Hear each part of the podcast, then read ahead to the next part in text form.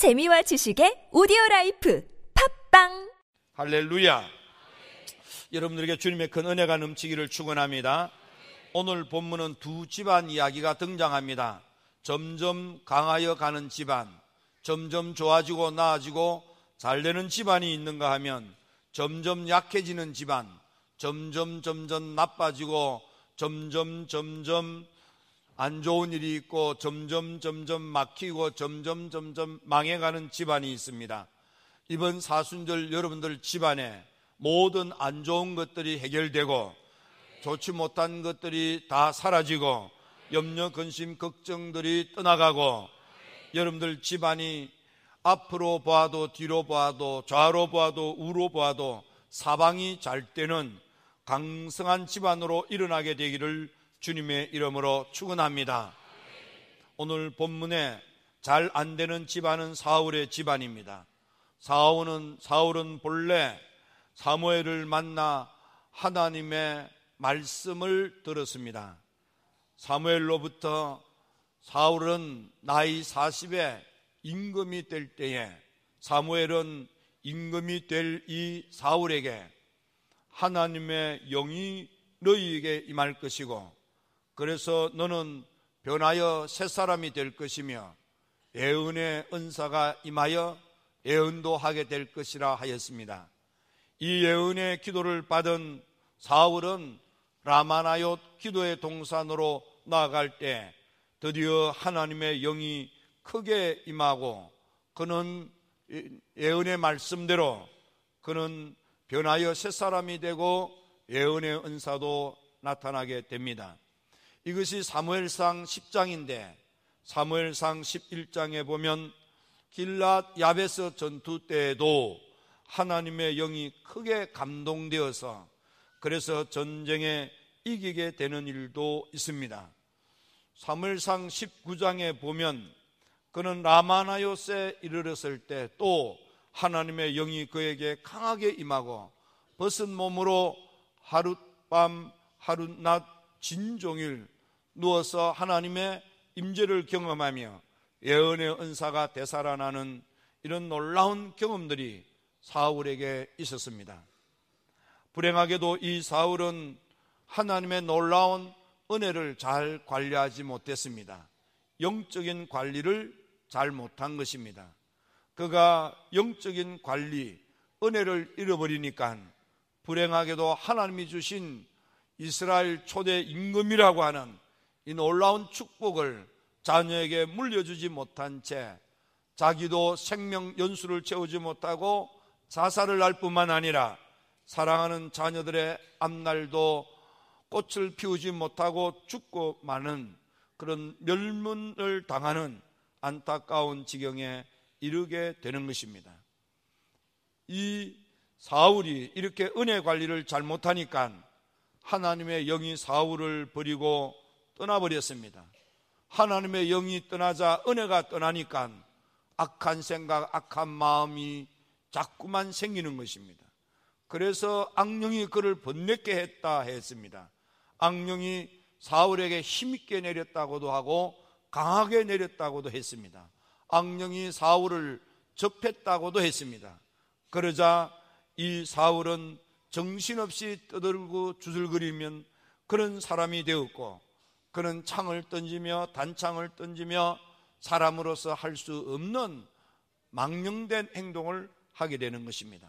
그러므로 우리가 인생을 살아갈 때에 자꾸만 내가 번뇌에 빠지게 되고 정신없이 떠들게 되고 내가 점점 점점 하나님의 은혜가 떠나가고 악한 생각, 악한 마음, 악한 충동이 일어나면 하나님의 영이 점점 나에게서 멀어져 가구나 라는 것을 깨달을 필요가 있는 것입니다. 불행하게도 사울은 이것을 깨닫지 못한 것입니다. 그래서 점점 점점 은혜는 잃어버리고 결국 하나님의 영이 사울에게서 떠나버렸습니다. 하나님의 영이 떠났다는 것은 하나님이 버렸다는 것입니다. 하나님으로부터 버림을 받은 사울은 하나님의 은혜 안에 있던 사울이 하나님의 영으로 충만했던 사울이 하나님이 떠나고 하나님으로부터 버림을 받으니까 그는 악령의 사람이 되어 악령이 주는 악한 생각, 악한 마음에 사로잡혀서 악한 행동을 하는 망년된 사람, 정신없는 사람이 되고 말았습니다. 그래서 결국 그는 자신도 망하고 아들도 망하게 되는 불행을 자초하게 된 것입니다. 그런가 하면 다윗의 집은 어떻습니까? 다윗은 사울과 마찬가지로 사무엘 목사님으로부터 기름 부음을 받자 하나님의 영이 임했습니다. 하나님의 영이 임하여 그는 하나님의 영으로 충만하여 영 관리를 잘했으므로 그가 찬양을 할 때 찬양 속에도 하나님의 영적 능력이 나타나 악한 영들이 떠나가는 놀라운 영적 충만함이 사울에게 있었습니다. 다윗에게 있었습니다. 이 다윗이 이렇게 영적인 충만함을 잃어버리는 그런 잘못된 행동, 아차하는 순간에 마귀의 충동질에 놀아나 허물과 잿된 짓을 할 때에도 그는 은혜를 잃어버리지 않으려고 하나님께 강하게 매달려 몸부림치며 외쳤습니다. 그는 주님께 눈물을 뚝뚝 흘리며 주님 나를 주님 앞에서 내어 쫓지 마세요. 그리고 내게 주신 주의 성령의 은혜를 거두어 가지 말아 달라고 하나님께 매달립니다. 그런 자기의 잘못에 대하여 벌 받는 것보다도 하나님으로부터 버림을 당할까봐 하나님의 성령의 은혜를 잃어버릴까봐 그는 그렇게 눈물을 흘리며 매달렸던 것입니다. 바울 사도가 에베소 교인들에게 편지를 쓸 때 하나님의 성령을 근심케 하지 말라 하였고 또 데살로니까 교인들에게 편지를 쓸 때 5장 19절에는 성령을 소멸하지 말라 성령 은혜불을 끄지 말라고도 했습니다. 히브리스 10장 29절에 보면은 은혜의 성령을 욕되게 하는 자는 당연히 무거운 벌을 받는다는 것을 잘 생각해야 된다고도 했습니다. 우리 주님 예수님께서 마태복음 12장에서는 누구든지 말로라도 성령을 거역한다면 이는 이 세상뿐만 아니라 옳은 세상에서도 사심을 받지 못한다고 했습니다. 그래서 다윗은 이런 영적인 세계를 잘 알고 그는 하나님으로부터 버림을 받지 않으려고 받은 은혜를 잊어버리지 않으려고 하나님께 눈물을 흘리면서 그렇게 매달린 것입니다. 다시 말하면 다윗은 비록 죄를 짓고 비록 잘못했다 할지라도 하나님의 무서운 심판의 벌을 받을 수밖에 없는 그런 행동을 했다 할지라도 은혜만은 잊어버리지 않으려고 하나님으로부터 버림을 받지 아니하려고 은혜 관리, 영 관리를 잘 했던 것입니다. 여러분, 혹 여러분들이 그런 일이 없어야 되겠지만은 혹 하나님의 은혜 은총에서 어긋나는 잘못된 죄된 일을 했다 할지라도 여러분 은혜만은 잃어버리지 않도록 하나님으로부터 버림을 받지 않도록 하나님께 매달리십시오. 지금 사순절입니다. 혹 여러분들에게 죄가 생각이 납니까? 하나님의 말씀의 법에 어긋난 것이 생각납니까? 하나님에게 벌 받을 그런 짓을 했습니까? 그렇더라도 하나님께 이 기도 시간에 매달리십시오. 그래서 하나님의 은혜만은 잃어버리지 마시고 하나님으로부터 버림을 받지 마시고 하나님의 은혜 안에 하나님의 영으로 충만하여 하나님의 영의 사람이 되기를 주님의 이름으로 축원합니다.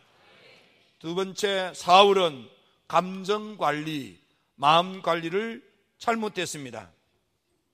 그는 다윗이 17살 때, 다윗이 17살 때 골리앗을 만나 골리앗을 이겼습니다. 그는 골리앗 장수 앞에서 대적할 아무런 군사가 없을 때 얼마나 전전긍긍했습니까? 그래서 누구든지 저 골리앗을 거꾸로 때리면 내 사이로 삼을 것이고 내가 가진 소유의 절반을 주겠다고 그렇게까지 했었습니다. 17살 먹은 다윗이 골리앗을 거꾸로 때렸습니다. 그러자 이스라엘 사람들이 노래하기를 다윗은 천천히요 어, 사울은 천천히요 다윗은 만만이다. 그랬더니 그 말에 기분이 나빴습니다. 화가 났습니다. 감정이 불편했던 것입니다. 그래서 그날로 이 다윗을 볼 때에 시기하는 눈 으로 째려보는 것입니다. 그래도 약속했기 때문에 사이로 삼았습니다. 그러나 미움이 가득 차니까 다윗을 강등시켜서 천분, 천부장으로 강등을 시키고 아 그래서 점점 점점 사울은 악한 생각, 악한 마음을 먹고 악한 행동을 하게 됩니다. 무엇보다도 다윗은 하나님의 은혜를 잃어버리니까 믿음이 떨어지니까 하나님의 성령이 떠나니까 자기 감정에 따라서 자기 생각대로 하는 사람이 되었습니다. 하나님께서 사무엘 목사님을 통해서 아말렉 족속과 모든 호흡하는 것들을 남기지 말고 다 진멸하라 하였건만 그는 자기 생각에 좋은 것들을 없애버리기를 좋아하지 않았습니다. 그걸 남기고 싶었습니다. 그걸 아까워했습니다. 자기 하고 싶은 대로 내 마음에 들지 않는 것을 거부하고 자기 하고 싶은 대로 모든 좋은 것을 남겨둡니다. 그는 또 아말렉 전투에서 이긴 것을 하나님께 감사치 아니하고 성전 기념으로 자기를 위하여 기념비를 세워 자기 이름을 내려 합니다. 그는 하나님께 대한 예배 정신도 잘못됐습니다. 나를 높여 하나님께 경배하고 예배 드리자고 합니다. 예배는 하나님을 높이는 것이고 하나님께 나를 드리는 것인데 불행하게도 사울은 생각이 잘못되고 마음이 잘못되니까 이렇게 믿음이 없는 이렇게 신앙적이지 않는 그런 행동을 막 하는 것입니다. 그러나 하나님께 믿음도 없고 신앙도 떨어지니까 하나님이 내 하나님이 아니고 당신의 하나님이 되고 그리고는 백성들을 두려워합니다. 다윗을 두려워합니다. 하나님과 함께하는 다윗이 두려워 벌벌 뜹니다. 지혜롭게 일을 잘 처리하는 다윗을 보자 더욱 두려워하고 무서워합니다. 또 자기 딸 미갈과 사이가 좋아서 행복하게 지내니까 이 또한 더욱 더욱 다윗이 두려워했다 그랬습니다. 아니 임금이 자기 사이에게 뭐가 두렵습니까? 생각이 잘못되고 마음이 잘못되면 이렇게 엉뚱해지는 것입니다. 그래서 다윗은 이런, 이런 악한 자 앞에서 많은 어려움을 당하게 된 것입니다. 여러분들 어떤 경우에도 은혜 관리 잘못함으로 감정 관리까지 잘못된 사울 같은 사람 되지 마시고 이런 틈 가운데에도 다윗은 마음의 관리, 감정 관리를 잘했습니다.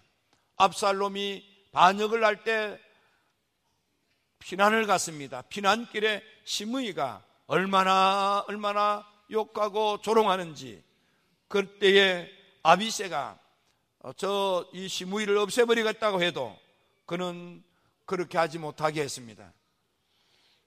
또 사울을 얼마든지 죽일 수 있는 기회가 있었음에도 불구하고 그는 자기 감정에 따라 하지 않았습니다.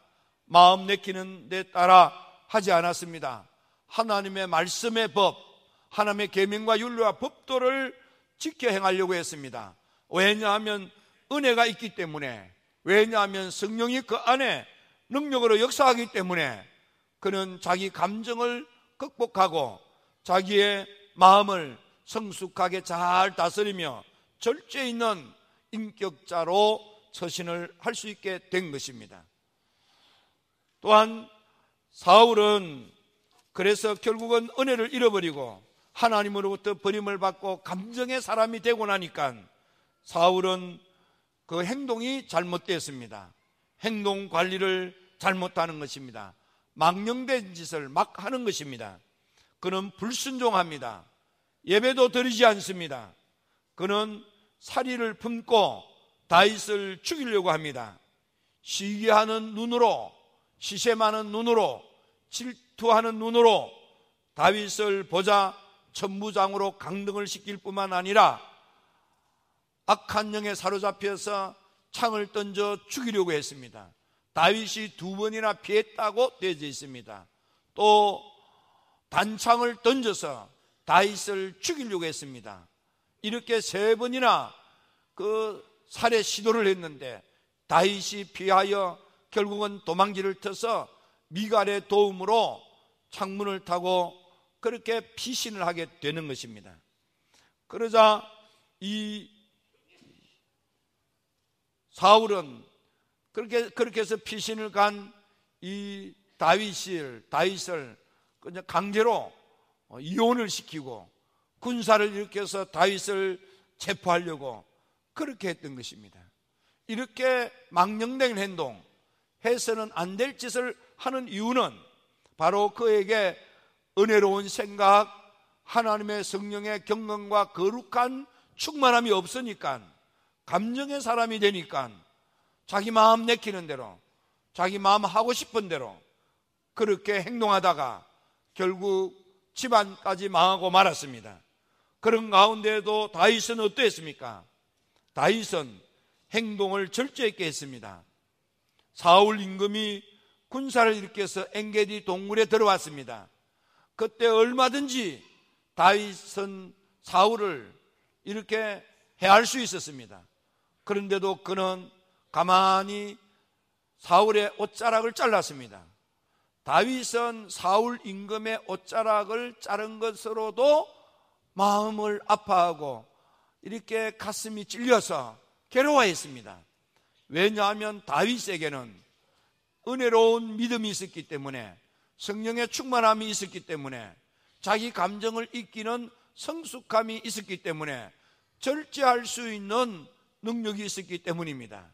다윗에게는 무엇보다도 그 믿음이 하나님의 기름 부은 자를 사람이 손대어서는 안 된다는 믿음이 있었습니다. 다윗은 하나님께서 기름 부으신 하나님의 사람을 손대는 것을 하나님이 금하셨을 뿐만 아니라 하나님께서 기름 부은 하나님의 종을 손대는 것은 죄를 짓는 거라는 믿음이 분명했습니다. 그래서 다윗은 자기뿐만 아니라 아비세가 사울을 손대려고 할 때 절대로 손대지 못하도록 가로막았습니다. 그래서 이 사무엘상 26장에 보면 그 하길라 산에서 진을 쳤을 때에 그때 군막 속에 자고 있던 그런 사울 침상 곁에 갔습니다. 그때도 얼마든지 사울을 처단할 수 있었습니다. 그리고 동행했던 아비세가 얼마든지 죽일 수 있었습니다. 그런데 다윗은 만류했습니다. 왜냐하면 하나님의 기름 부은 종을 손대는 것은 하나님이 금하셨고 하나님의 기름 부은 종을 손대는 것은 죄를 짓는다는 이 믿음이 분명했기 때문입니다.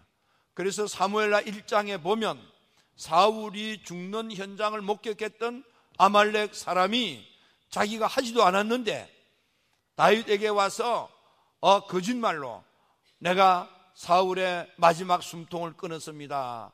그렇게 했더니 다윗이 자기 입으로 하나님의 기름 부은 비록 악령에 사로잡혀 비록 하나님의 은혜를 잃어버리고 하나님으로부터 버림을 받고 악령에 사로잡혀 악한 행동, 망령된 짓을 하고 있지만은 하나님의 기름 부은 하나님의 종을 손댔으므로 그 죄를 물어서 이 아말렉 사람을 처단하고 말았던 것입니다. 이것이 다윗의 믿음인 것입니다.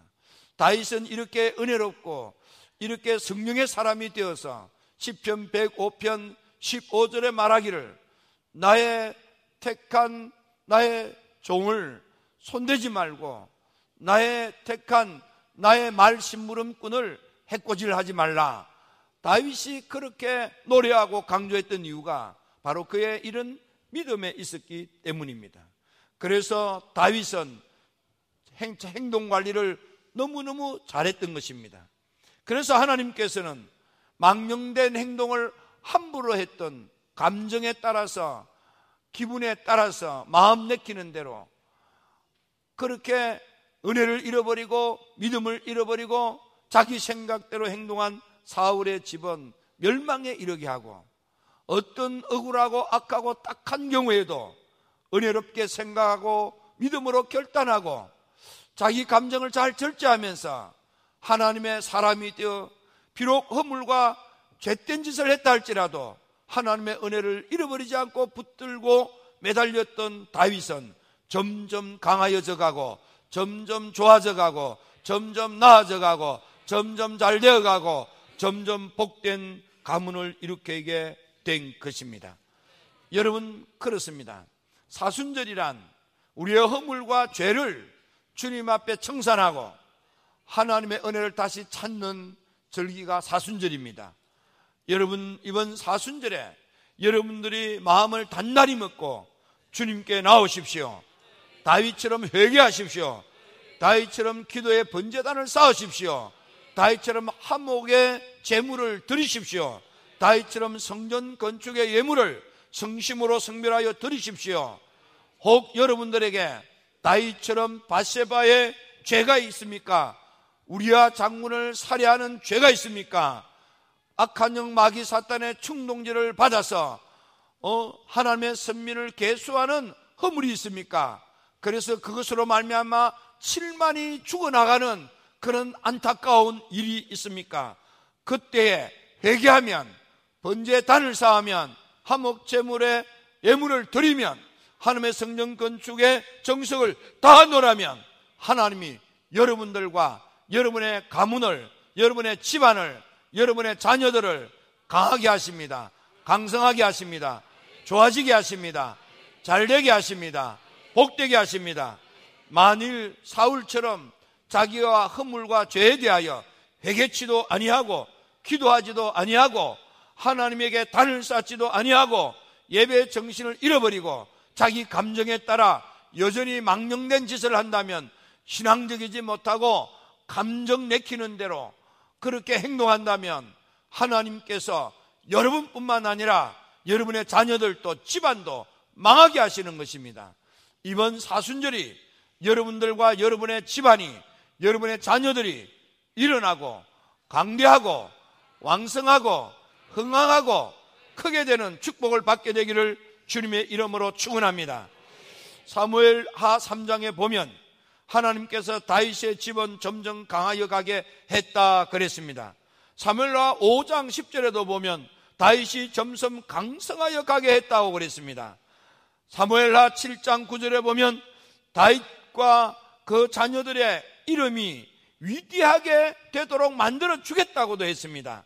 8장 6절에 보니까 저 아람의 수비대를 세워서 아람 사람이 다윗을 섬기고 조공을 바치는 사람이 되게 할 뿐만 아니라 다윗이 어디로 가든지 하나님께서 이기게 해주신다고 했습니다. 사무엘라 8장 14절에도 에돔의 수배를 두고 그래서 에돔 사람이 다윗을 섬기고 다윗에게 종을 바치고 그리고 다윗이 어디로 가든지 하나님께서 이기게 하신다고 그랬습니다. 여러분 비록 허물과 있고 또 죄가 있다고 할지라도 다윗처럼 회개하십시오. 다윗처럼 기도의 번제단을 쌓으십시오. 다윗처럼 하목의 재단을 쌓으십시오. 다윗처럼 성정 건축의 예물을 드리십시오. 그러면 하나님이 여러분의 집안이 잘 되게 하십니다. 여러분의 아들, 딸들의 이름이 창대하게 되도록 하나님이 채워주십니다. 만들어주십니다. 경쟁에서 이기게 합니다. 사업에 성공하게 하십니다. 시험에 합격하게 하십니다. 여러분, 이번 사순절이 그러므로 여러분들에게 회복이 계절이 되고 새 출발의 계절이 되고 집안이 흥왕하게 일어나게 되는 계절이 되기를 주님의 이름으로 축원합니다. 기도드립니다.